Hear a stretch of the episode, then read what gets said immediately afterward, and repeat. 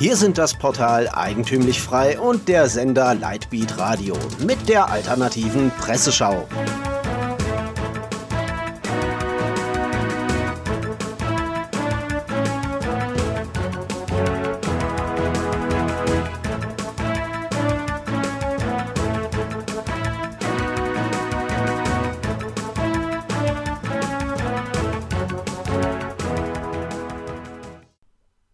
Sie hören die alternative Presseschau. Themen des Tages: Engels, Christen, Rostock, Freiheit und Syrien. Engels ehrt den Sozialisten. Was ist denn mit Wuppertal los? Wuppertal feiert Engels, freut sich die junge Welt und berichtet, dass die Stadt im kommenden Jahr den 200. Geburtstag von Friedrich Engels feiern wird.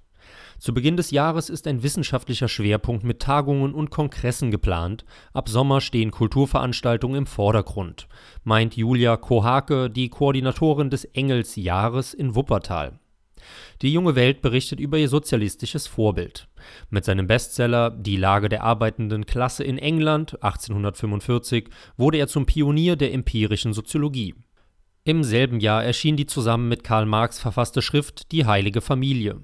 Drei Jahre später ließen die Freunde das Kommunistische Manifest folgen.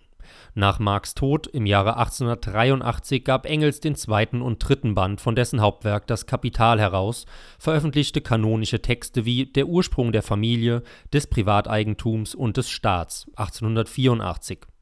Intensiv befasste er sich auch mit Mathematik und den Naturwissenschaften Wer sich aber umfassend über Engels Leben und seine menschenverachtenden Doktrinen informieren will, sollte vielleicht neutralere Medien zu Rate ziehen. Christen Doppelstandard Cut.net regt sich wieder über die katholische Kirche auf. Nach Anschlägen in Neuseeland ruft das Bistum Limburg zur Solidarität mit betenden Muslimen auf. Zu den Anschlägen auf Christen in Nigeria kurz davor schweigt das Bistum. Für diese gibt es auch keine Solidaritätsaktion, kritisiert das Portal. Nach dem Attentat in Christchurch in Neuseeland auf Moscheen hat der bischöfliche Beauftragte für Islamfragen im Bistum Limburg zur Solidarität mit Muslimen beim kommenden Freitagsgebet aufgerufen. Unter dem Motto Fridays for Prayer besucht deine muslimischen Nachbarn sollen muslimische Mitbürger beim Freitagsgebet in ihrer Moschee besucht werden, fasst cut.net zusammen. Wenige Tage zuvor wurden in Nigeria 52 Christen ermordet. Zu diesem Vorfall äußerte sich das Bistum bislang nicht. Rostock. Das Schwein ist nicht schuld. In Rostock wurde das Bauvorhaben von einer Moschee vorerst gestoppt. Was ist passiert? Vor drei Wochen hatten Unbekannte einen Schweinekopf auf dem Gelände am Holbeinplatz abgelegt, an dem in Rostock eine Großmoschee entstehen sollte, fasst U-Watch zusammen. Das liest sich natürlich amüsant, aber die Kollegen von New Watch betonen im zweiten Absatz, dass der Grund für den Baustopp nicht das Schwein gewesen sei, sondern dass der Islamische Bund, geplanter Bauherr der Rostocker Muslime, bislang kein Finanzierungskonzept für die Pachtfinanzierung des Geländes der Stadt vorgelegt hat. Allerdings gibt es neben Schweinekopf und Fehlplanung möglicherweise noch einen anderen Grund. Zitat: Der Islamische Bund wird vom Verfassungsschutz überwacht. Vor zwei Jahren schrieb die Schweriner Volkszeitung, Zitat: Der Islamismus hat in Mecklenburg-Vorpommern Fuß gefasst. Moscheen sind ins Visier des Landesverfassungsschutzes geraten. Wie das Schweriner Innenministerium auf eine kleine Anfrage der AfD-Fraktion im Landtag mitteilte, haben inzwischen drei islamistische Organisationen ihren Sitz im Land: der Islamische Bund Rostock, das Islamische Kulturzentrum Greifswald und das Weimar-Institut in Stralsund, fasst Juwatch zusammen was allerdings der ausschlaggebende Grund für den Baustopp gewesen ist, kann zum jetzigen Zeitpunkt nicht gesagt werden. Freiheit. Neuronen wollen nicht. Im Kontra-Magazin berichtet man über aktuelle Erkenntnisse von Neurowissenschaftlern. Die sagen, es gebe keinen freien Willen. Zitat: Laut Untersuchungen von Neurowissenschaftlern können sie schon elf Sekunden bevor wir etwas auswählen wissen, was wir nehmen werden. Ist unser Gehirn auch nur ein biologischer Supercomputer? fragt Autor Marco Meyer. Forscher des Future Minds Lab der School of Psychology in Australien waren in der Lage, grundlegende Entscheidungen vorherzusagen, die Teilnehmer getroffen hatten, bevor sie ihre Entscheidungen bewusst verkündeten.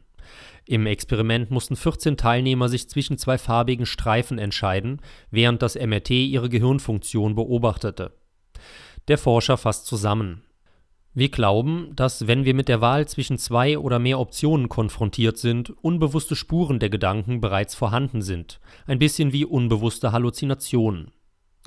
Selbst wenn die wissenschaftlichen Ergebnisse korrekt sind, was schon einmal grundsätzlich in Zweifel gezogen werden darf, stellt sich doch noch immer die Frage, woher diese Gedankenspuren kommen. Etwa durch Entscheidungen, die im Vorfeld getroffen wurden? Wie kamen diese wiederum zustande? Gab es vielleicht sogar eine Urentscheidung? Einen Link und die Zusammenfassung der Ergebnisse der Studie finden Sie im Kontra-Magazin. Syrien. Ami geht doch nicht heim.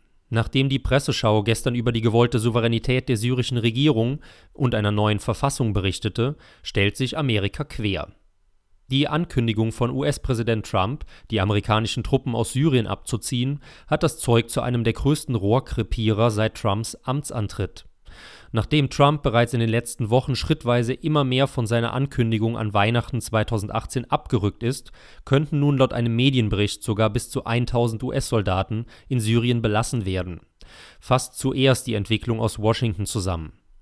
Nach Gerüchten des Wall Street Journals arbeitet das US-Militär an solchen Plänen. Trump hatte im Dezember angekündigt, alle 2000 US-Soldaten aus Syrien abzuziehen. Dies begründete er damit, dass die Terrormiliz Islamischer Staat besiegt worden sei.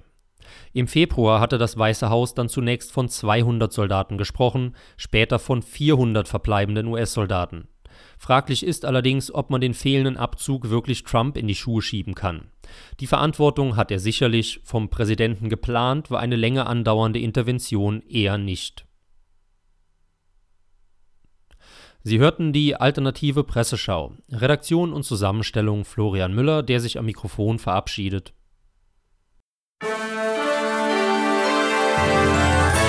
Sie hörten die alternative Presseschau.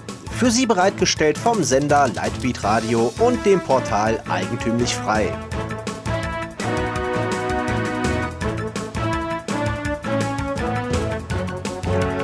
Bitte unterstützen Sie unsere alternative Medienarbeit durch eine Spende auf lightbeatradio.de oder durch ein Abonnement von Eigentümlich Frei über efmagazin.de. Helfen Sie uns, die frohe Botschaft auf vielen weiteren Podcasts zu verbreiten. Kein Fußbreit den neosozialistischen Ausbeutern à la Couleur. Mehr Freiheit.